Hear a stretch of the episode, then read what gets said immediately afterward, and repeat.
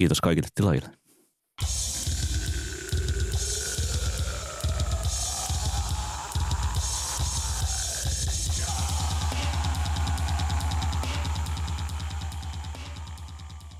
Hyvää päivää.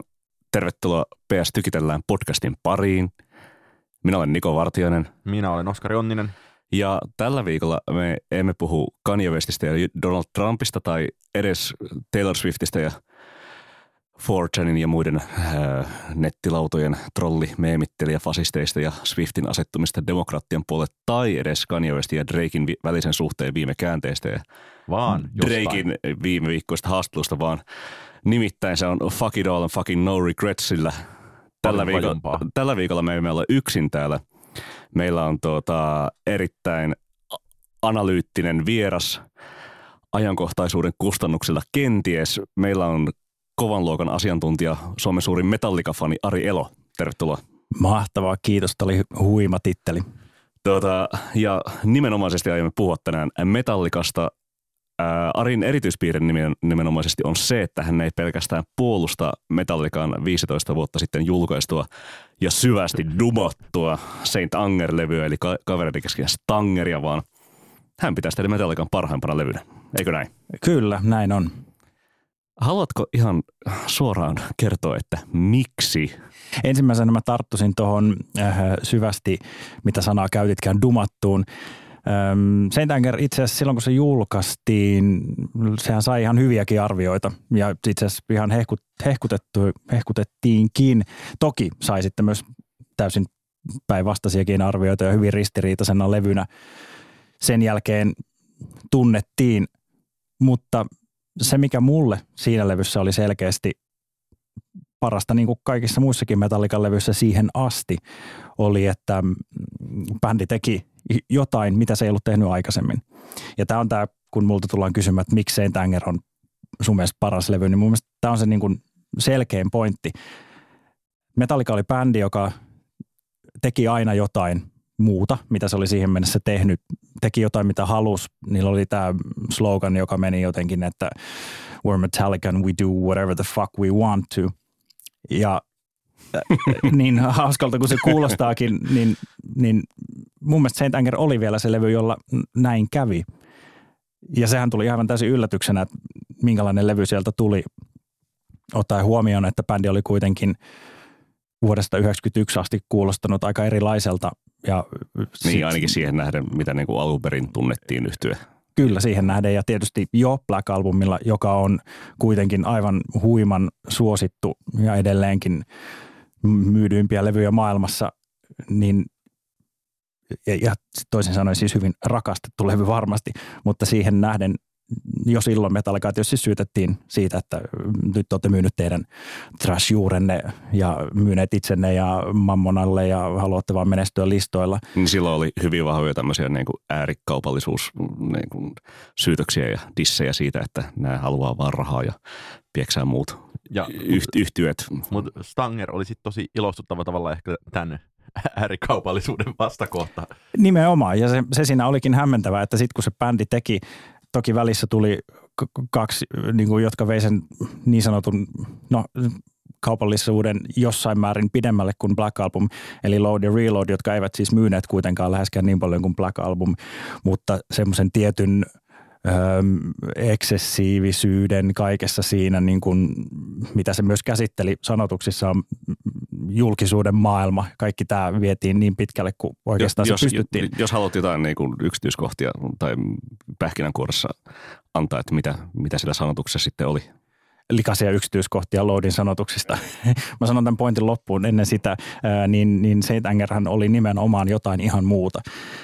Se oli rankin levy, mitä se bändi on ikinä tehnyt soundeiltaan, sanotuksiltaan, koko teemaltaan. Se oli hyvin paljon rankempi kuin mitään muutakaan metallimusaa siihen aikaan tehtiin. Ja kun se tuli, se oli niin yllättävä ja haastava levy, että siinä oli kaikki nämä elementit, mitä mun mielestä hyvässä Metallican levyssä pitää ollakin. Ja sitten jos taas nopeasti katsoo, mitä sen jälkeen on tapahtunut, niin, niin Death Magnetic-levyllä tuottajaksi tuli Rick Rubin, joka sanoi, että että, että tota, koittakaa löytää teidän juurenne uudestaan ja mennä nimenomaan siihen, mitä Metallica koskaan ei halunnut tehdä. Mm. Ei mennä tekemään sitä, mitä on jo tehty. Ja Rick, Rick Rubin kehotti tähän, jonka jälkeen ehkä ne, jotka joskus kaipasivat sitä thrash metal, Metallican paluuta, saivat sen Death Magneticillä, mutta taas mulle se oli siinä mielessä pettymys ja kesti monta vuotta ennen kuin mä opin tykkää sitä levystä ihan täysiä. Mutta se oli pettymys, koska se ei ollut enää sillä tavalla haastavaa, että mä olisin kuullut sieltä jotain, mitä mä en ollut jo kuullut. Ku- Kuuntelet tosiaan P S Tykitellään podcastia Nikon ja Oskarin kanssa, mutta vieraana on Ari Elo, joka dominoi showta. Oskari, tuota, kun mun oma Metallica-suhteeni on tuota, hyvin sinänsä ohut, se pohjautuu käytännössä Ylen lista top neljäkymmentä ohjelmaan ja Mama Saidin videoon tai Fuelin videoon tai niin edespäin. Ja, ja kenties tuota, sitten kaksituhattakolme, kun Saint Anger julkaistiin, niin Yle X:llä soitettiin sitten tätä nimibiisiä, ensisignalina julkaistua nimibiisiä sekä sitten Frantikkiä. Ja sen jälkeen oikeastaan mä oon jättänyt yhtyeen, yhtyeen sikseen, mutta kerrotko Oskari vähän sun omasta Metallica-suhteestasi? Mä en ihan täsmälleen tiedä, se saattaa olla juuri ja juuri jopa niin kuin, ei välttämättä ihan suoraan, mutta todennäköisesti Saint Anger on ensimmäinen Metallican levy, jonka mä olen kuunnellut alusta loppuun, koska mä olen ollut herkässä kahdentoista vuoden iässä ottamassa sitä vastaan ja siksi musta on, mulle tuli jotenkin, on tullut myöhemmin yllätyksenä, että ai, et jengi on niinku vihannut tätä näin paljon. Sitten mä kuuntelin sitä äsken ja mua kyllä vähän nauratti.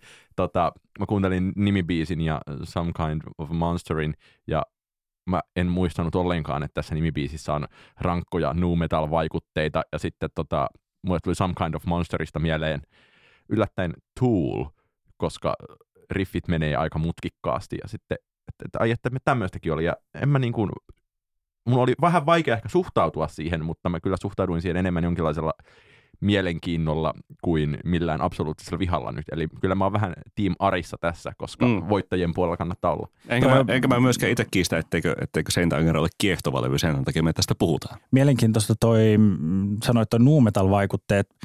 Mä en... Mä en ole kuullut siinä koskaan niitä, mutta toki se on tullut siis siihen aikaan, kun nu metal on ollut.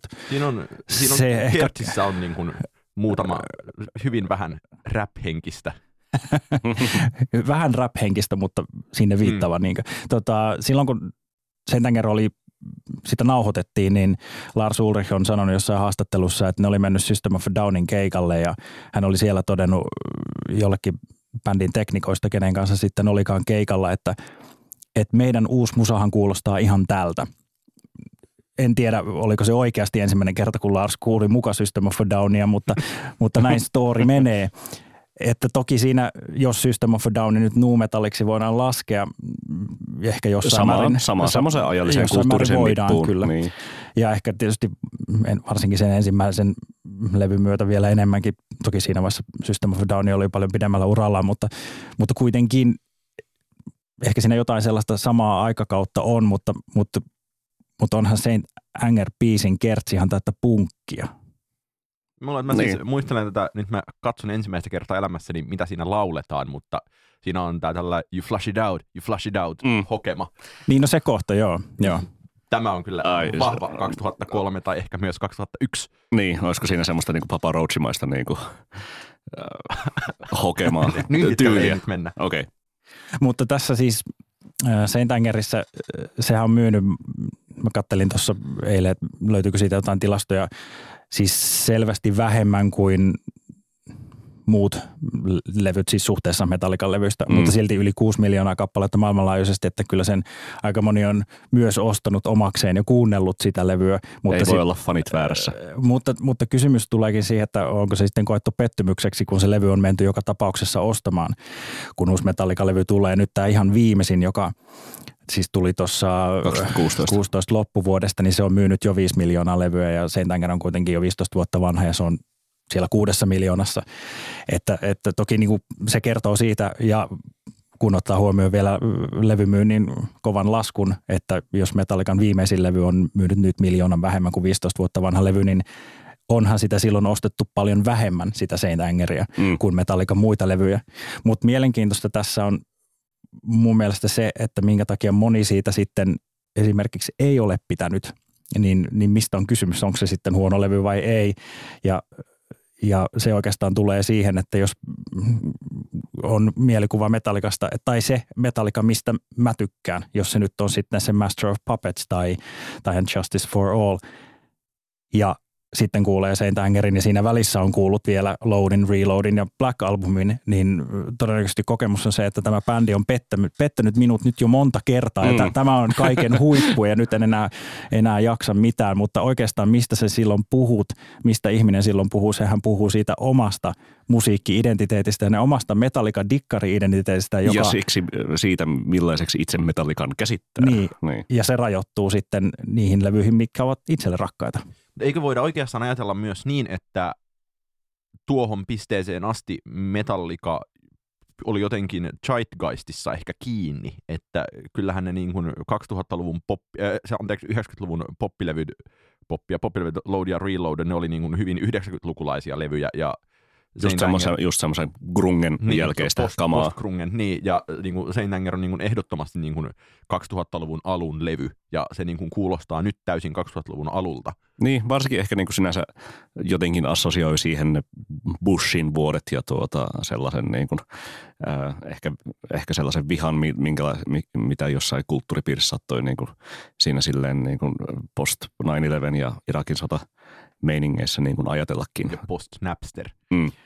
Post-Napster liittyy varsinkin Saint Angeriin, mutta zeitgeistista musta mä voisin sanoa, tai väittäisin melkein niin, että kun puhutaan thrash-metallista, niin Metallica loi sen zeitgeistin, niin kuin sanotaanko Justiceen asti, kun jos puhutaan nyt nimenomaan pelkästään thrash-metallista.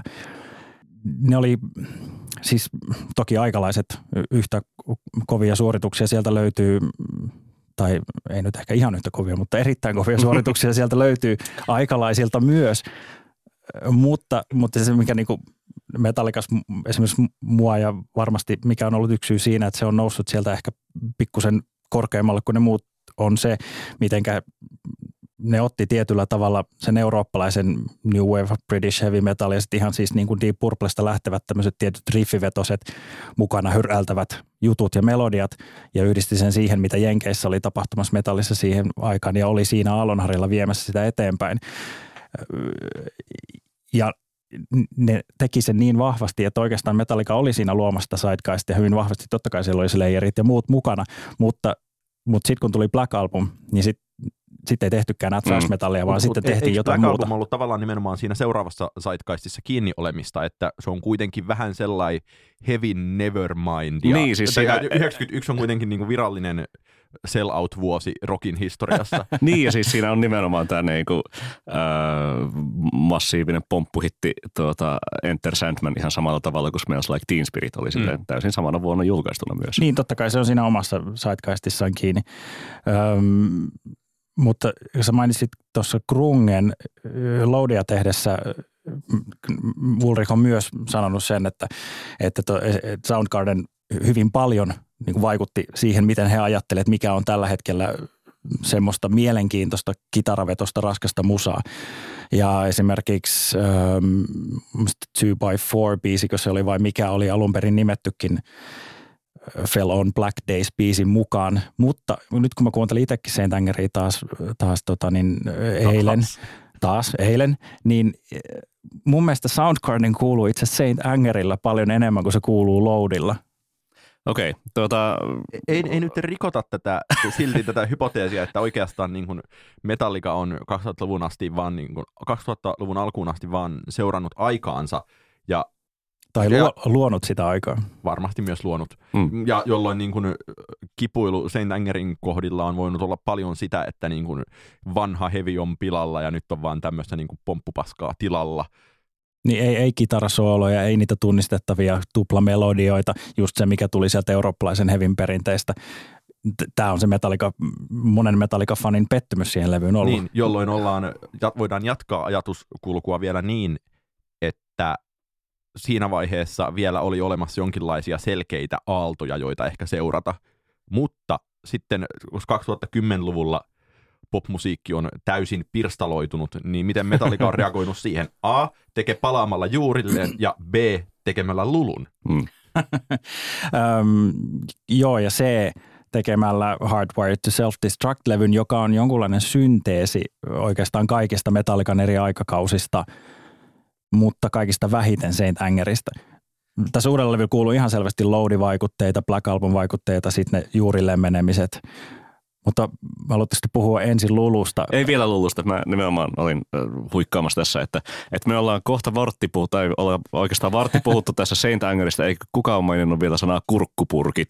Niin tuota, kyllä mä haluaisin Ari sulta ihan sen mielipiteen myöskin siitä, että, että miten ihmiset on kokeneet sen levyn kuulostavan niin paskalta, että se on niin prosessoitu usean tai käynyt suuremman prosessin läpi kuin kissan ruoka. Ja tuota, siis puhut äh, levyn soundeista. Puhun levyn soundeista.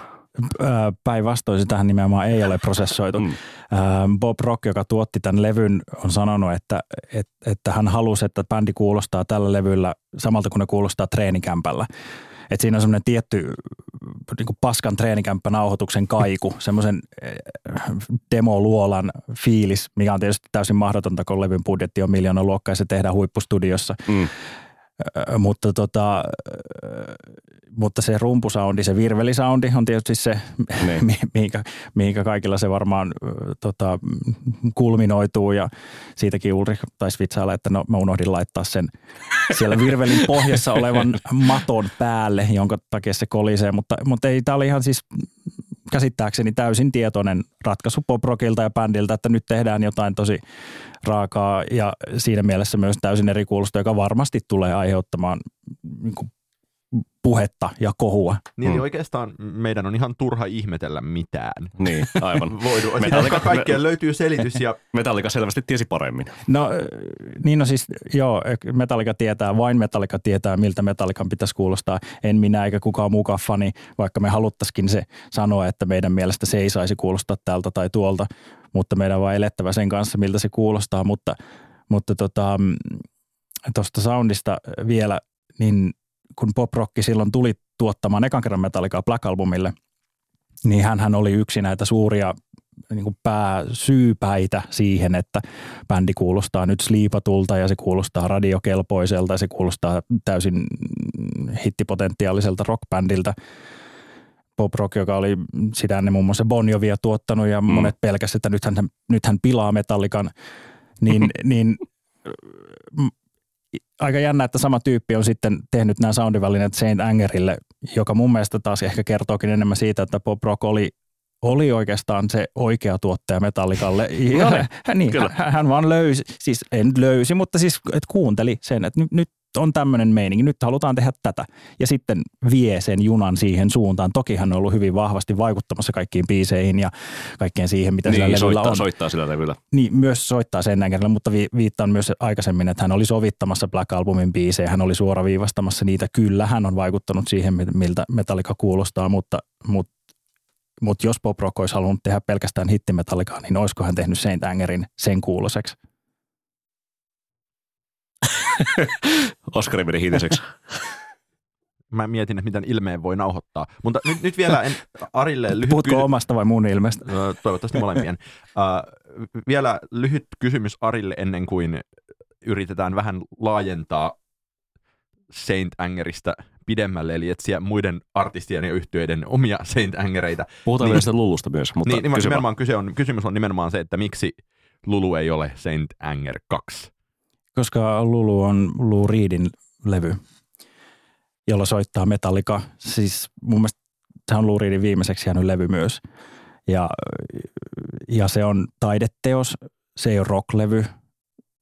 Lulu on vaikea, se on, vi- se on todella vaikea levy. Mä oon kuunnellut sitä kyllä monta kertaa, mutta se ei kyllä aukea kuuntelemalla biisin sieltä, biisin täältä, vaan se pitää kuunnella sanat kädessä alusta loppuun. Ja jotenkin siihen ehkä sitten pääsee kiinni siitä, mitä Lou Reed on ehkä yrittänyt hakea, tai sitten ei.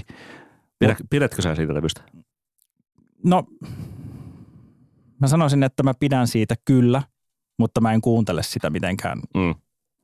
Sille ei, ei tule semmoista fiilistä, että nyt mä haluaisin kuunnella Lulun samalla, kun mä teen tässä himas jotain.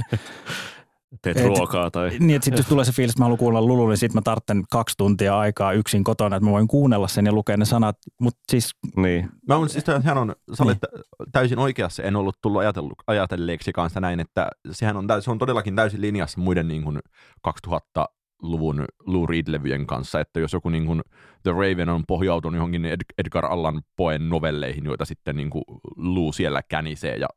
Eli jotenkin niin kuin Lou on heittäytynyt syvään päähän jo aikoja sitten, mutta päässyt vielä syvemmälle ennen kuoloaan. Mm. Silloin kun Lulu tuli, niin jotkut kommentit oli sitä, että Lulu trollaa metal, tai siis Lou Reed trollaa Metallicaa. Niin. Se on saanut houkuteltua ne, jotenkin narautettua ne mukaan tällaiseen, mikä saa Metallican näyttämään naurettavalta, mutta Lou Reedin taiteilijalta. Joo, mä muistan tämän diskurssin kyllä, mutta kuka jymäytti ja ketä? Niin mä, en, en mä niinku tiedä jymäyttikö kukaan ketään. Mun mielestä se on hieno, hieno levy siinä mielessä, että varsinkin sitä ennen Metallica oli jo tehnyt sen paluunsa juurilleen mm. Death Magneticillä ja tehnyt sen, jos nyt katsoo siinä, mitä tuossa alussa puhuin, siinä pitkässä jatkumossa siinä mielessä tylsän Metallica-levyyn, että se ei haastanut enää ketään sillä. Niin sitten kun Lulu tuli, niin sitten kyllä tuli sitä haastetta taas itsellekin kuunne- kuunnella. niin, niin. Ähm, mun täytyy myöntää siis, että mä en ole kertaakaan nyt tämän viimeisen, tai kert- kertaakaan siis Lulun olemassaolon, eli seitsemän vuoden aikana pystynyt kuuntelemaan kyseistä levyä, en ole vaan siis uskaltanut, täytyy sanoa, että vaikka siis sinänsä mun kokemus joistakin levyistä on aika samanlainen kuin, kuin mitä niin kuin Ari sanoi tuossa äskettä, että se vaatii ehkä sen, että just, että no niin, nyt istutaan kahdeksi tunniksi ja otetaan turpaan nyt sitten kunnolla ja tai ainakin luetaan niitä sanoja ja keskitytään siihen, että mitä tässä on yritetty tehdä, niin sellainen tulee vaikkapa joistain noista tämän vuosikymmenen Swansin levyistä, Seeristä ja tuota, To Be Kindista erityisesti, siitä Glowing Manista mm. kyllä myös, mutta että, että se, niin, ne... Ainakaan nuo Swansin levyt eivät, eivät välttämättä ole niin kuin vaikeita levyjä, niihin, niiden kuuntelemiseen on vaan vaikea löytää aikaa.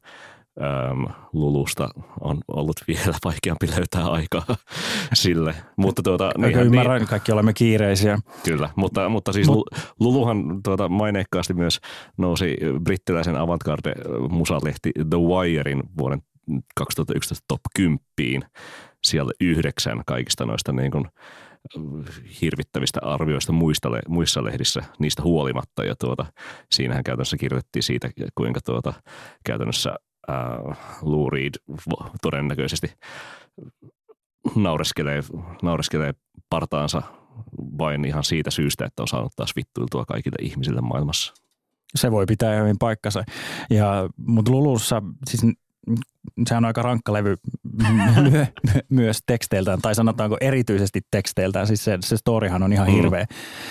Mutta siitä voi siinä mielessä vetää jonkunlaisen niin kuin langan myös Saint Angeriin, että se on myös teksteiltään tosi rankka levy, ja se on jotenkin semmoinen ehkä, minkä takia se voi jonkun mielestä olla myös noloa, et, et, tai nololevy, että et, aika, aika avoimesti Metallica siinä niin kuin omia traumojaan käy läpi. Samaan aikaan tuli tämä Some Kind of Monster-leffa, mm.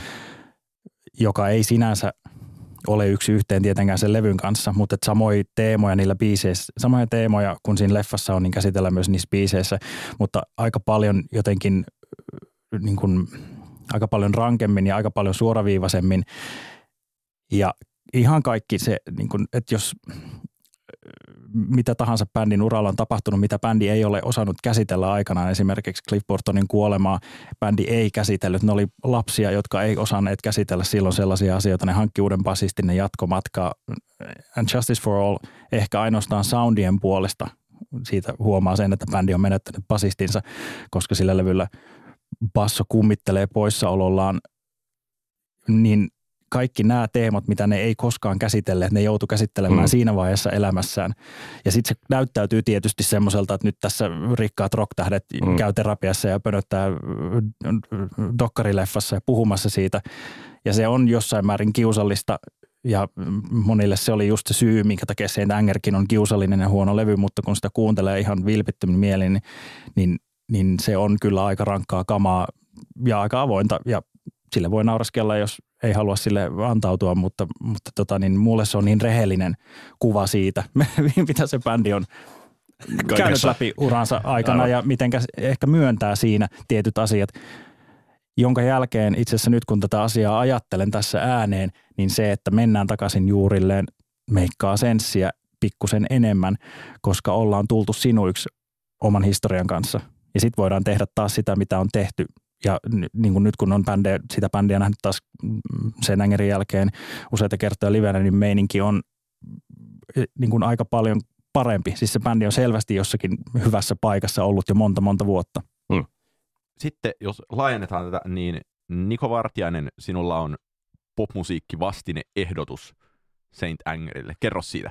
Joo, tota, tätä podcastia valmistellessa, kun mietittiin sitä, että mikä, mitä muita yhtyeitä on sellaisia, jotka on, on julkaisseet jonkun tällaisen Saint Angerin kaltaisen äh, fanien, ainakin, ainakin ison joukon faneja, torjuman levyn, ja tuota, joka on saanut joka ei heik- heikkoa kritiikkiä ja joka, jonka jälkeen yhtye on kuitenkin pystynyt palautumaan äh, suureen, suureen suosioon ja, ja faniensa, faniensa syleilyyn. Niin tota, mä oikeastaan ehkä ilmeisimpänä keksin, keksin Daft Punkin Human After Allin, joka, joka siis sinänsä ihan niin kuin soundillisesti, mä oon kuunnellut sen nyt tässä viimeisen parin päivän aikana parikin kertaa ja, ja sinänsä niin kuin soundillisesti niin kuin yhtyeen muuhun tuotantoon verrattuna on ihan niin kuin hyvä vertailukohta Saint Angerin, että se on niin, niin sanotusti Daft Punkin äh, Saint Anger, jos sellaista voi sanoa, koska siis molemmissa on kuitenkin sinänsä suhteellisen monotoninen tyyli ja niin kuin sinänsä sellainen repetitiivinen, toisteinen ää, ja, ja sinänsä siinäkin lytättiin, että, että tämä ei ole, tämä ei ole enää hauskaa musaa, se ei ole niin kuin sellaista niin kuin kaunista tai, tai toisaalta niin kuin viihdyttävää sanan siinä merkityksessä, mikä niin kuin Metallicalle Metallica-faneille viihdyttävää on tai mikä, mikä Daft Punk-faneille viihdyttävää on. Et siinähän itse asiassa niin vertailukohtana on myöskin se, että siinä tuota, äm, Thomas Bangalterilla eli Daft Punkin toisella jäsenellä oli myös aika lailla tällaista niin kuin, tota, tota, ää, omia synkeitä pisteitä elämässään, mitä sitten siinä niin kuin levyllä, levyllä koitettiin jonkin verran purkaa. Ja toisaalta sitten siinä pyrittiin tällaisen niin kuin aika niin kuin, äm, ehkä silleen niin kuin intuitiivisenkin toimintatapaan, se tehtiin aika nopeasti se levy. Ehkä niin kuin sinänsä vertautuu samalla tavalla. Sitten niin kuin Daft Punk itsensä sai niiden biisien jälkeen, kun ne lytättiin, niin kasas niistä livesetin ja sai sillä taas itsensä rehabilitoitua itsensä fanien silmissä. Alive kaksituhattaseitsemän kiertueelle ja sitten lopullisesti varmaan tuolla tämän vuosikymmenen massiivisella Random Access Memories-levyllä. Kuinka oleellisesti tähän niin kuin Saint Angeriaanisuuteen kuuluu nimenomaan se, että se levyn pitäisi olla jollain tapaa niin kuin iloton mötkö? Että jos mietittiin myös muita levyjä, jotka ikään kuin ovat olleet jonkinlaisia eriskummallisia tai ehkä ylivietyjä tai liikaa olevia pisteitä yhteyden urilla, niin U two:n Pop ja Arcade Firein mä olin sitä mieltä, että ehkä varauksin jopa Reflektor, mutta Everything Now on tavallaan se, jossa niin kun bändi alkaa viimeistä olla liikaa monille fanilleen. Mm. Ja siitä niin nyt ainakin tuomarista on vielä ulkona, että, että saa nähdä, mitä, mitä bändi seuraavaksi keksii. Mutta niin, en tiedä, U two:n Pop nyt periaatteessa ainakin sellaisena niin kuin oddballina van, vanhoille faneille siinä niin kuin Ysärin puolessa välissä tuli. Mä mietin, mä mietin myös sellaista, että monessa mielessä olisi, ollut, olisi hauskaa ainakin ajatella, että C M X:n Talvikuningas halusi olla C M X:n Saint Anger, mutta sitten ihan sama, miten oddball se on ja monotonisine riffeineen ja oopperan librettoineen, niin fanit oli silleen, että vittu nerointa ikinä, mikä tietenkin kertoo tosi paljon C M X-faneista. Mm. Fiksua porukka. Onko tuota Arilla jotain niin kuin muita tällaiseen kontekstiin liitettäviä tullut mieleen? Joo, ja mä oon miettinyt tota ehkä silleen vähän eri kulmasta, en välttämättä siitä, että olisiko se levy se jonkun bändin Saint Anger, joka on, on se piste, joka on liikaa faneille, mutta tämmöisiä tietyn tyyppisiä, siis bändeillä, joilla on pitkä ura, monesti tulee jossain vaiheessa levy, joka on tosi erilainen kuin mitä on siihen mennessä tehty. Metallin puolelta vaikka esimerkiksi ruotsalainen death metal pioneeri Entombed, joka teki siinä vaiheessa, kun Nick Anderson perustaja rumpali lähti bändistä Same Difference-nimisen levyn, joka oli jopa indie-vaikutteinen, ehkä jossain määrin post-rock-henkinen levy ja todella vähillä särösoundeilla eikä todellakaan mitään death metallia, joka silloin kyllä varmasti karkotti fanit, mutta se ei ollut ehkä samalla tavalla liikaa. Mm. Se oli vaan niin erilainen. Ja mitä sen jälkeen tapahtui oli, että bändi teki hyvin old school henkisen Motorhead-turpaanvetolevyn ja, ja oli taas ihan ok kaikkien mielestä, että he, kyllähän Entombed taas vetää hyvin. Mutta se, se Same Difference jäi ehkä tietynlaiseksi kummallisuudeksi. Enkä usko, että Entombed enää niitä biisejä, no sitä bändiä nyt ei ole varsinaisesti ollut enää olemassa pitkään, mutta eivät soittaneet sitten sen rundin jälkeen niitä. Saint Angerin rundilla Metallica muuten soitti vain noin kahta biisiä, maksimissaan kolmea per ilta. Kuitenkin normaalisti Metallica uuden levyn rundilla soittaa viittäkin biisiä, mm. kuuttakin biisiä uudelta levyltä, kuten esimerkiksi nyt ja Death Magneticin aikaan, myös Loadin aikaan. Että jo toivoit niinku kahta kolmea biisiä per ilta, eli niinku olisi ollut ekstra pitkiä Stanger-versioita. Mm. Jatketaan niitä riffejä vielä pidempään. Mm. Mutta tota, niin tämän, tämän tyyppisiä keloja on monella bändillä.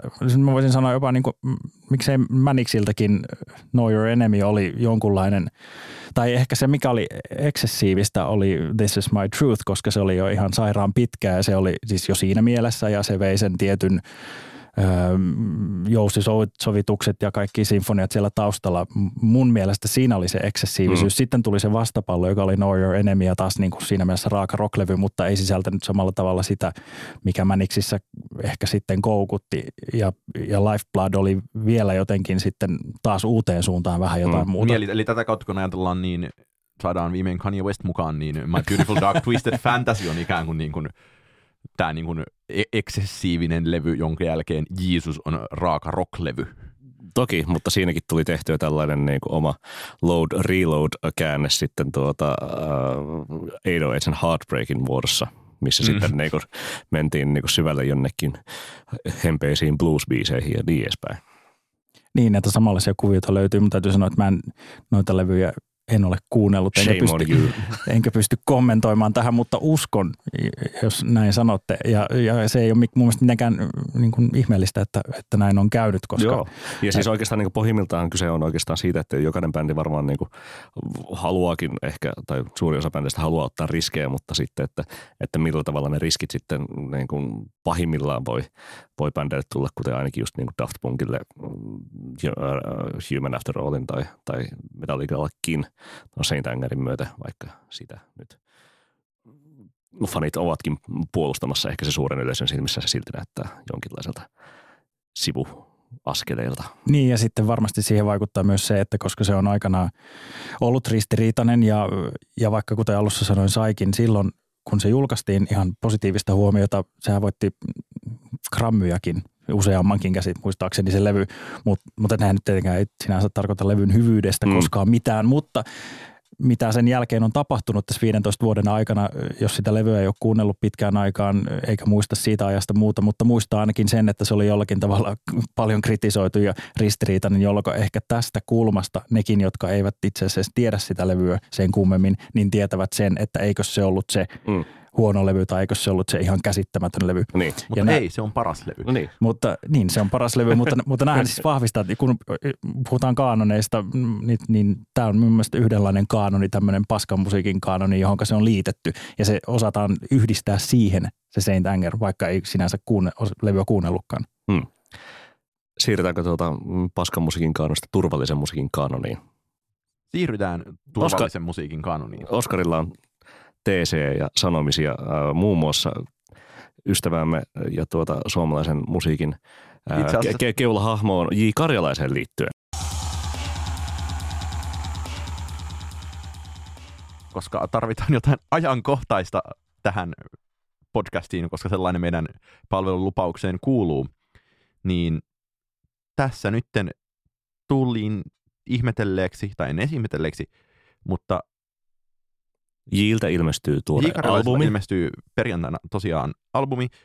Ja tuli ajat, että onpa ällistyttävää, että siitä jossain vaiheessa vaan tuli sellainen, että kaikki rakastaa J. Karjalaista, nuoret ja vanhat. Ja se niin kuin, että joo, tietenkin J. Karjalainen on suomalaisen rockmusiikin niin kuin pyhistä lehmistä pyhin ihan ylivoimaisesti, mutta alkoi ihmetyttää, että miten niin kuin jollain ällistyttävällä tavalla J. Karjalainen on pysynyt relevanttina, kun samaan aikaan Ismo Alanko on esimerkiksi tehnyt tosi paljon kaikkea, mutta se on muuttunut niin kuin enemmän fanimusaksi, ja puhumattakaan sitten Kauko Röyhkän lukuisista projekteista, joista, joihin en laske siis edes hänen Facebook-tiliään mukaan, niin sitten yhtäkkiä löytyi vastaus. Kappas, se oli tosiaan yksitoista vuotta, kun J. Karjalainen ei tehnyt mitään muuta kuin Lännen Jukka-musiikkia, jonka jälkeen uuden vuoden aattona kaksituhattakaksitoista ilmestyi Mennyt mies -kappale, ja sitten yhtäkkiä kaikki, kaikille tuli tärkeäksi kertoa, että J. Karjalainen, mä oon aina tykännyt tästä. Ootteko te aina tykännyt J. Karjalaisesta? Kyllä mä voin sanoa aina tykännyt J. Karjalaisesta. Siis kyllä siinä niin kuin lapsuudessa on niin kuin omat tietyt niin kuin just äh, autoradiomuistot jostain niin kuin, äh, mies, jolle ei koskaan tapahdu mitään, tai just joku tietenkin Ville ja Lupinen ja Tähtilampun alle ja niin edespäin. Ja kyllä mä muistan niin kuin kuunnelleeni, tai ehkä sinänsä niin kuin itse löytäneeni J:n sitten isommin täysi-ikäisenä, ehkä joskus siinä niin kuin kaksituhattayksitoista, kaksitoista ja näin edespäin. Sitten se tuntui niin kuin ihanalta, kun silloin se mennyt mies tuli, mutta, mutta joo, se on aina jotenkin tuntunut tiety- tietynlaiselta mm, ajattomalta ikonilta, mitä nyt ei aina, aina niin kuin pidäkään lähellään, mutta sitten sieltä se on aina sellaisena turvamusiikkina löytyy. Mitäs Ari? Mulla taas J. Karjalainen jotenkin ollut sit, sitä musaa, mitä muistaa lapsena kuuleensa radiosta tai, tai telkkarista, ja se oli jotenkin äärimmäisen tylsää ja mielenkiinnotonta. Se, se olisi ollut isämusaa, jos mun isä olisi kuunnellut J. Karjalaista, mutta mut ei se ei edes kuunnellut sitä. Mutta mut jotenkin ei, ei koskaan sytyttänyt varsinaisesti artistina, kunnes sitten tuli ne tauon aikana, minkä mainitsit, tulleet tota, Lännen Jukka-levyt. Ja oikeastaan se Polkapilli Rebels, niistä varsinkin oli se, minkä kohdalla jouduin myöntämään, että hetkinen, että, että mä ihan vilpittömästi tykkään tästä musasta, mitä J. Karjalainen on tehnyt, artisti, jota sitä ennen pidin vain ankkurinappi lallattajana. Ja ehkä, en mä tiedä, onko se sitten yksi syy siihen, että nekin, jotka välttämättä eivät ole lapsena sitä kuunnelleet, niin jos Lännen Jukka on jollain tavalla saanut sen artistin kuulostamaan mielenkiintoiselta tai, tai relevantilta, niin sitten kun se tulee se uusi rockibiisi, Rocky J, niin mm-hmm. sekin kuulostaa sitten ihan eri korvin kuunnellulta. Niin, koska siis mä taas en varsinaisesti niin kun muistan esimerkiksi olleeni Ilosaarirokissa äh, siinä päälavalla, kun Lännen Jukka keikka oli, mutta mua se ei ainakaan siinä elämänvaiheessa kuusitoista, seitsemäntoista, kahdeksantoista-vuotiaana voi niin kuin juurikaan kiinnostaa. Mä ehkä joudun sanoa vielä tämän niin kuin lapsuusmuistona ja siis ehkä niin kuin sinänsä niin kuin jotenkin la- lasten musana tämän niin kuin J. Karjalaisen niin kuin joitain tiettyjä biisejä, koska jostain mies, jolle ei koskaan tapahdu mitään biisistä, tulee käytännössä joku tämmöinen Richard Scarrin Touhulan väkimeininki mieleen, kun lennetään kitaralla Texasin taivaan alla tai Paula tanssii taas kissan kanssa, niin siinä on sellainen oma hieno lastenkirjamainen vibansa. Mä olen siis ajatellut nyt J. Karjalaista vähän normaalia enemmän, en siis toki mitenkään paljoa, lähinnä siksi, että Kurt Weill julkaisi viime viikolla uuden levyn, ja mä en ole siis, tai mä olen alkanut miettiä vuosien saatossa J. Karjalaista ikään kuin uudelleen, että nimenomaan se on ollut lapsuudessa hyvin oleellisesti autoradiomusiikkia, ja voidaan palata tähän autoradioasiaan vielä pian, mutta se on ollut autoradiomusiikkia silloin, mutta sitten jossain vaiheessa kuuntelin sekä Wilcoa että Kurt Weillia, ja ne se osu, siellä on, siellä on niin paljon kitarajuttuja, jotka osuu täsmällisesti samoihin sointukiertoihin tai samanlaisiin esteettisiin hermokeskuksiin. Nyt parhaan esimerkkinä vaikka tuolta Kurt Weillin uudelta leviltä Loading Zones-single.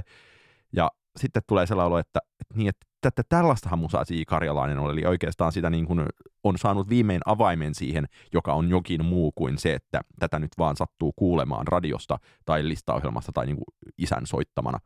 Ja se, että tätä kautta on pitkään tai no pitkään pitkään, mutta siis muistan myös semmoisen vaiheen, jolloin tuossa kaksituhattakymmenluvun taitteessa monet vanhemmat musiikki-ihmiset oli jotenkin pöyristyneitä siitä, että miten nyt niin kuin hipsterit kuuntelee Fleetwood Macia, joka, jota ei ollut missään vaiheessa otettu silleen niin kuin vakavaksi, vakavasti musiikkina ehkä aikanaan, niin ehkä siellä on samalla tavalla niin kuin avaimia löytynyt menneisyyteen nykyisestä musiikista tämän J. Karjalaisen kanssa.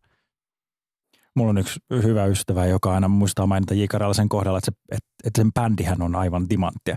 Ja se bändi soitto ja se, että mitä niissä poppirallatusten taustallakin tapahtuu, niin että et sieltä löytyy just monia avaimia varmasti siihen, että siitä voi löytää sitten ihan musadikkarina jotain, jos pääsee yli siitä, että ne oli niitä autoradiobiisejä. Ei, ei kun mm. tää just, ja kyllä mun mielestä niin kun menneen miehen isoin flaw on se, että siinä ei ole sellaista niin kun mielellään Impossible Germany-tyyppistä niin kuin aivan totaalista ja hervotonta kitarasooloa. No mutta onhan periaatteessa mennyt miehen alku jo aika niin kuin sinänsä lähellä sellaista, ja menneen miehen soolo, soolo sinänsä sitten niin kuin myöskin, se ei mene ihan samoihin sfääreihin kuin Nels Klein, mutta, mutta onhan siis just, just toi niin kuin Mikko Lankisen kitaransoittoa kyllä niin kuin mainitaan usein siinä niin kuin samassa yhteydessä, kun kehutaan Jiitä jo muutenkin ihmisenä ja muusikkona. Ja samalla tavalla, jos miettii jotain, mitä muita tämmöisiä, jota voisi ehkä jossain määrin kuvailla sitten Faija musaksi tai jotain, siis Dire Straits on tietysti, kyllähän Knopfler on aika kova kepittäjä mm. ja sitä niin kuin soittoa, ja myös koko bändi on tiukka soittaja. Että ja sitten Dire Straitsin kautta voi niin kuin oppia ymmärtämään Eppu Normaalin tai toisinpäin. Niin, jos haluaa. Mutta jos puhutaan sinänsä faijamusiikista yleisesti, niin mitä sellaisia piirteitä on, mitä nämä kaikki N S-faijabändit jakaa muuta kuin et sen, että sen stereotypian, että, että yli viisikymppiset miehet on kuunnelleet niitä nuorena, nuorena ja kuuntelee niitä edelleen? Mitä näki sitten, että no okei, niissä on varmaan kitaroita yleensä ja monesti jotain kunnon rockia eikä mitään syntikoita. Silloin tehtiin paljon semmoista. Niin, se, on, se on ihan totta suurten ikäluokkien ja muiden tällaisten hahmojen nuoruuden aikaan. Mulle tulee mieleen siis asia, joka on siis aivan varmasti täysin vain harhaa, mikä johtuu siitä, että tietenkin niin kuin monet asiat unohtuvat, mutta semmoinen faijamusiikkiin liittyy jotenkin kummallinen laadun tuntu. Ja se, että on se sitten niin kuin Fleetwood Macia tai niin kuin no sinänsä Steely Dan voisi olla sitä, mutta se ei kuitenkaan mun mielestä mene tähän niin kuin samanlaiseen kategoriaan. Mutta, se ei ole ihan niin, ehkä niin kuin yhtä laajalti jaettu. Niin, kyllä, nimenomaan tämä on se puut, puute, mutta... Sitten on tietenkin Eagles tai joku. Niin, jolloin ka- kaikki tämä, että sehän on ollut ensisijassa niin kuin A O R on ollut, oli pilka, pil, pilattua ja pilkattua ilmeisesti lähinnä sen vuoksi, että se oli ikään kuin liian laadukasta eikä siksi aitoa. Ja sitten yhtäkkiä onkin tehty laadukas pop-tuote, joka kestää isältä pojalle. Joku... Vähän niin kuin Black Album. Tidin. Mutta eikö, eikö siis sehän sen niin kuin kaikki kahdeksankymmentäluvulla nuoruutensa jo, ja jo aikuisuutensa viettäneet osta toisaalta myös yhtä lailla saaneet aikanaan yliannostuksen Pave Maijasta ja, ja sikäli niin kuin tietyille, tietylle sukupolvelle niin kuin tulee lähtisitkö sitä enemminkin niin kuin huonot vibat kuin sitten Uh, ihana yhteislaulufiilis. Joo, kyllä. Mä ainakin allekirjoitan ton, mutta, mutta tota, ehkä yliannostusta siitä, eihän se nyt niin paljon mun mielestä soinut kuin J. Karjalainen, että, että millainen se yliannostus on ollut, en tiedä, ehkä ne sitten vielä ärsyttävämpiä biisejä. Onko tämä niin kuin, mun mielestä on järkevämpi puhua nimenomaan autoradiomusiikista. Kuin e- faijamusiikista vai? Tai ainakin autoradiomusiikista kuin A O R:stä, niin koska autoradiomusiikki on ikään kuin paljon laajempi käsite, ja ehkä se on myös parempi kuin tämä faijamusiikki, niin onko teidän mielestä niin kuin oleellinen asia tässä nimenomaan se, että siihen liittyy jonkinlainen yliannostus joskus, jonka jälkeen sitten vaaditaan pitkä tauko, jonka jälkeen asia alkaakin kuulostaa jollain tapaa hyvältä, ja tavallaan jos pala, vedetään vähän ympyrää kasaan, niin se, että J. Karjalainen tosiaan ei äh, yksitoista vuoteen ollut julkaissut levyä ennen tätä Et ole yksin levyä, ja oikeastaan hänen viimeinen iso, hit, iso hitti oli vuodelta kaksituhattayksi, joka oli sillä Verinen mies. Mm. Totta kai pitkä aika vaikuttaa siihen positiivisella tavalla, m- mutta myös sit se, että ky- kyllähän niinku seitsemänkymmentä-kuudenkymmenenluvun, seitsemänkymmentäluvun rockmusa on, onhan siellä niinku ihan helvetin laadukasta kamaa tehty. Ja siis ne on ollut vaan niitä, mitä on saattanut kuulla sitten silloin, kun on ollut pieni. Ja sitten kun alkaa löytää sitä omaa musiikin kuuntelijuuttaan, niin se on jotain... Se on jotain, sit, mikä on siinä ajassa, on se, mikä koskettaa ehkä kovemmin. Totta kai ne, kun mä muistan himasta esimerkiksi Hurricanesin levyt löytyi hyllystä isältä ja äitiltä, ja se oli jossain vaiheessa noloa, että mäkin tykkäsin siitä, mutta kyllä mä aina tykkäsin siitä. Öö, sitten kuitenkin jonkun aikaa menee ja siitä tulee ihan täysin, täysin hyväksyttyä. Että se on osa sitä niin kuin suomalaista kovaa rock-perintöä. Mm. Kyllä Hurricanes on ihan ok, siitä on ok digata.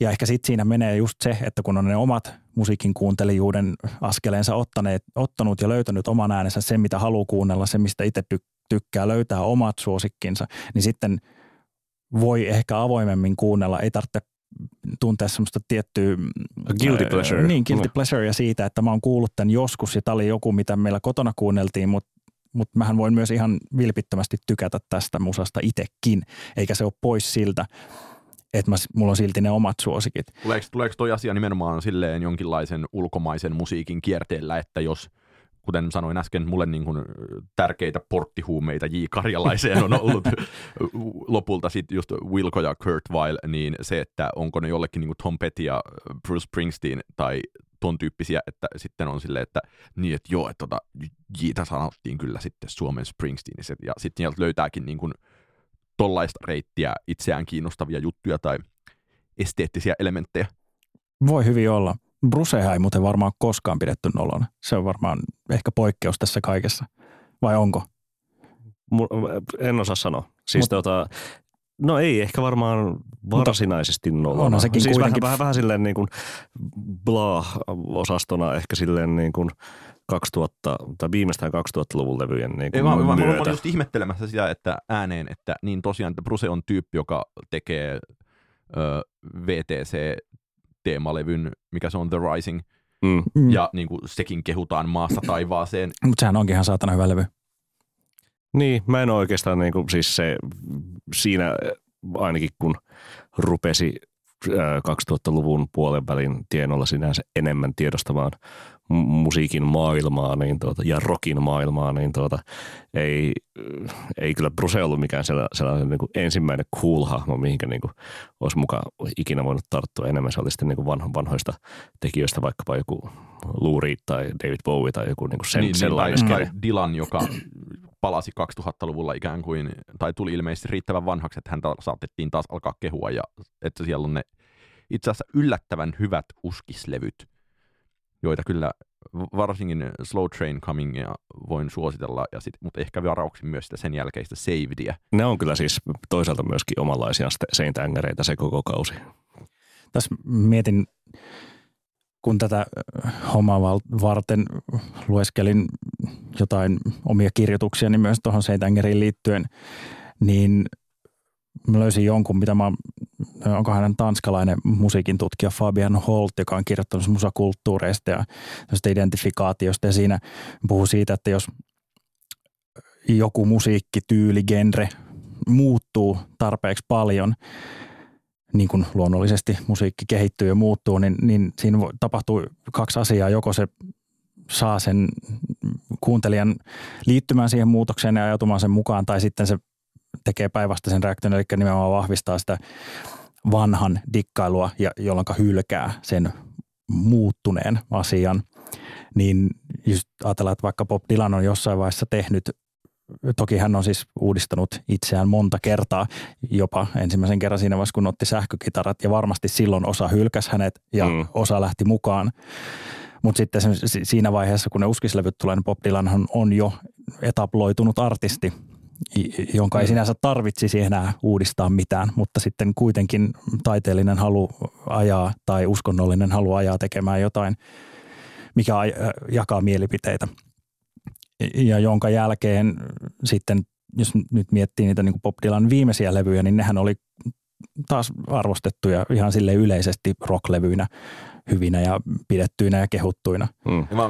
Tämä nimenomaan on ollut puolittain just vitsi, että onko se, että jos Bob Dylan on, en ole varma, että onko, ollut koska, onko nämä myöhemmät levyt olleet aina niin kuin myös soundin, mutta jos ne on, ne on mojon vuoden parhaita levyjä, niin tavallaan, että kyllähän se kertoo tosi paljon sitä yleisöstä, mutta jos vedetään tässä takaisin niin kuin Saint Angeriin ja J. Karjalaiseen, niin... Ja täytyy muuten mainita, että siis kyllähän niin kuin, ää, Dylanilla oli tämä Self-Portrait-levy vuodelta, mm. vuodelta seitsemänkymmentä, joka sinänsä kyllä niin kuin sai hyvin, hyvin tylyn vastaanoton, Jostain. Mutta ehkä sitten niin kuin siinä samalla vuosikymmenellä myöhemmin teki toisaalta niin kuin sitten taas, taas yhden tota, klassikkolevyn Blood on the Tracksin ja tietenkin paljon muutakin, mutta, mutta se ehkä sitten auttoi jo ihmisiä suhtautumaan kypsemmin näihin, näihin tota, gospel-levyihin muun muassa. Että tästä Holtin kommentista vielä vedän sen, mitä olin sanomassa, se linkki, että jos artisti tarpeeksi pitkään keksii itseensä aina välillä uudestaan ainakin palatakseen sitten johonkin vanhaan, niin sillä voi olla ehkä sellainen vaikutus myös siihen,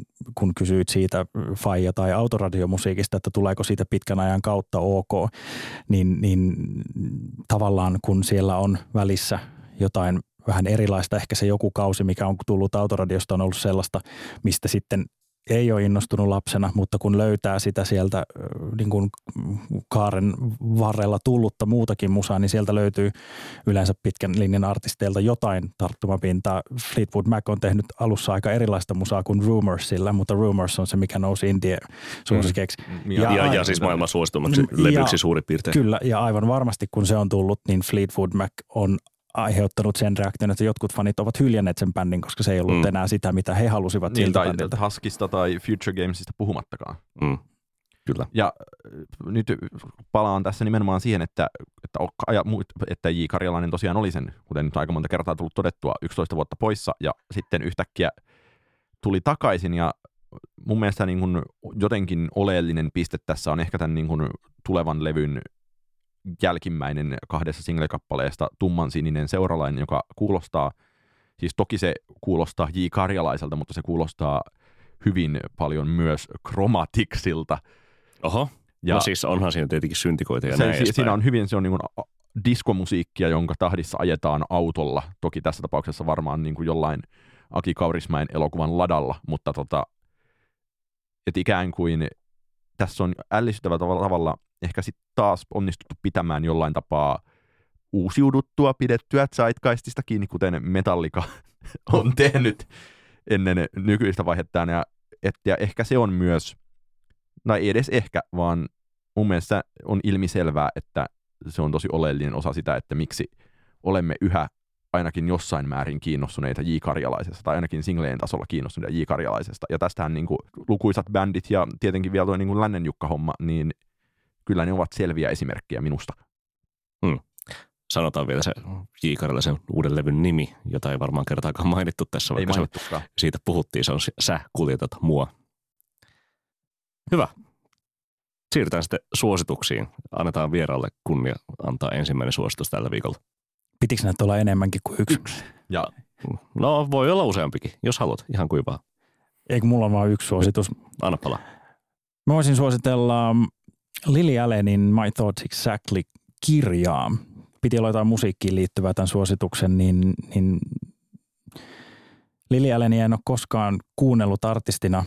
Toki siis tunnen biisejä ja tun- joitain levyjä kuunnellut nyt varsinkin kirjan myötä, mutta, mutta nyt mä kuuntelen hänen itse lukemaa äänikirjaa. Se on ilmestynyt syyskuussa Briteissä tämä kirja. Sitä ei ole vielä suomennettu. Enkä tiedä itse asiassa, onko tulossa todennäköisesti keväällä sen kyllä joku suomentaakin. Mutta se on, se, on, se on loistava kirja, ja vaikka Lili en ole koskaan kuunnellutkaan, niin hänen itse lukemaa äänikirjaa kuuntelen kyllä jotenkin äärimmäisellä mielenkiinnolla ja innolla. Mitä sä oot siitä saanut tähän mennessä irti? No siis paljonkin eri mielessä, mutta siis se on ehkä miksi sen nostaa niin tärkeäksi kirjaksi. Mä oon puhunut tästä monelle muullekin. Ja moni kysyy, että no ethän sä kuuntele Liljällä, niin miksi, miksi sä vauhkoit sit kirjasta noin paljon. Niin yksi, mikä siinä on niin selkeä juttu, on se, että nyt meillä on tässä naisen tarina siitä, mitä showbisneksessä, popmusiikissa, tuolla julkisuuden kulisseissa tapahtuu. Se on hyvin hyvin avoin ihan kaikesta. Briteissä se leviteltiin lähinnä tämmöisessä tabloid-julkisuudessa, että nyt se paljastaa sitä ja nyt se paljastaa tätä ja nyt se kertoo, mikä on paras dildo ja aivan mahtavaa ja lukekaa kaikki tämä. Mutta se ei ole se pointti, vaan se, mitä Lili ja miten rehellisesti hän kertoo sen, mitä esimerkiksi hän on naisena kokenut seksuaalista häirintää ja ahdistelua ja millä tavalla se tapahtuu siellä kulisseissa ja miksei siitä puhuta. Hän viittaa tähän Harvey Weinsteiniin ja Me Too-kohuun ja sanoo, että musiikissa se ei ole tullut samalla tavalla esiin. Ja hänen selityksensä esimerkiksi on se, että monella artistilla on useamman vuoden tai useamman levyn sopparit mm. niiden ihmisten kanssa, ketkä heitä sitten saattaa siellä myös seksuaalisesti ahdistella tai jopa pahempaa. Ja se asia ei nouse esiin, koska kuitenkin halutaan pitää myös oma uransa pinnalla. No, hän myös kertoo omista, omista ongelmistaan ja niin kuin muusta riippuvuussuhteesta alkoholiin, mutta myös ihmissuhteisiin ja niin kuin esimerkiksi sitä kautta selittää sitä, miten ei ole osannut puuttua näihin. Mutta sitten kaiken lisäksi se on myös äärimmäisen hyvin kirjoitettu.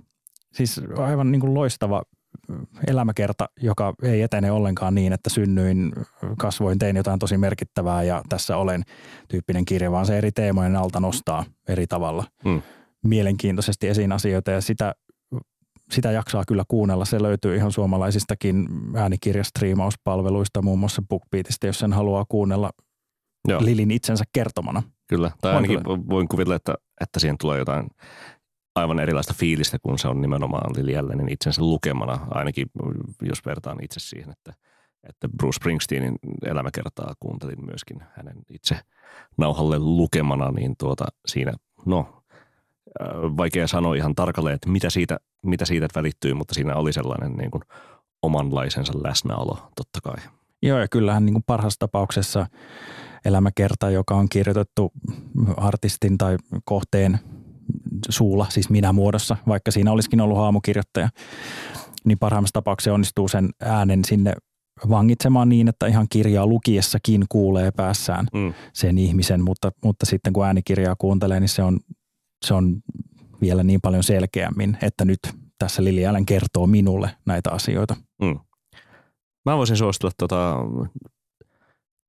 tuoretta kappaletta äh, yhdysvaltalaiselta tai brooklynilaiselta mister Twin Sister-nimiseltä disco-retropoppis-yhtyeeltä.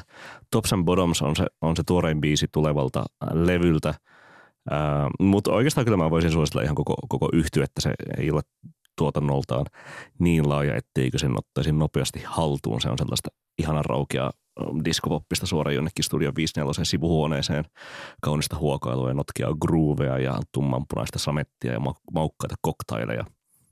Öö, myös esimerkiksi toi vuoden kaksituhattaneljätoista albumi mister Twin Sister on ehkä paras kokonaisuus tähän mennessä, mutta, mutta just toi uusi sinkku Tops and Bottoms ja kesällä ilmestynyt Jaipur tai Jaipur on kyllä ihanaa kamaa, joka saa odottamaan sitä uutta levyä. Ja mulla olisi tarjota Mä jo elättiin toiveita, että käykö niin sattumalla tavalla tragikoomisesti, että tämän pääsen mainitsemaan ensimmäisen naishenkilön tässä koko podcastissa, mutta sitten Lili Jällänen tuli niin väliin. Mä haluaisin suositella kanadalaisen Mary Davidsonin ilmeisesti, ehkä viime viikolla ilmestynyttä levyä Working Class Woman, joka on oikein mukavaa täsmämusiikkikivaa, tämmöistä jonkinlaista niin kuin millaiseksi elektroninen musiikki on nykyään mennyt, että vaikea nyt sanoa, että onko se täsmälleen teknoa vai onko siinä kuinka paljon erilaisia niin kuin wave-tyyppisiä genrejä vai että vähän kaikkea, mutta siinä on lisäksi paljon spoken wordia, josta tulee jotenkin ällistyttävällä tavalla mieleen Britney Spearsin Work Bitch, sillä tässä nyt puhutaan muun muassa työstä ja mielenterveydestä näissä jutuissa ja myös ehkä toinen selkeä referenssi on Holly Herndon, johtuen nimenomaan siitä, että Hollillakin on näin niin kuin puhesyntetisaattorilla jutusteltuja juttuja ollut kappaleissaan. Niin onko tässä taas kyse siitä niin sanotusta teknon vuotamisesta muuhun musiikkiin, mistä puhuimme muutama jakso sitten? Ei välttämättä, koska mä kokisin, että tämä niin kuin on ollut lähtökohtaisesti joskus teknoa, josta on sitten tehty jotain muuta. Okei. Okay. Vielä yksi suositus, koska sai olla useampia, niin en suosittele mitään yhtä levyä, vaan suosittelen kuuntelemaan musiikkia avoimin korvin ja ottamaan sen vastaan sellaisena kuin se on, eikä sellaisena kuin sen kuvittelee, että se pitäisi olla. Upeaa. Näin sanoo meille Saint Angeria rakastava Ari Elo ja on varmasti sanoissaan hyvin oikeassa. Muistutamme vielä, että podcastia saa käydä peukuttamassa erilaisissa internetpalveluissa. Kiitos. Facebookista, Appleen, iTunesin ja niin edespäin. Tämä oli tässä tällä viikolta. Kiitoksia Ari Elo. Kiitos, oli tosi kiva olla täällä teidän kanssa puhumassa hyvästä musiikista. Kiitos. Kiitoksia Oskari Onninen. Kiitos. Kiitoksia, minä olen Niko Vartiainen, P S. Tykitellään.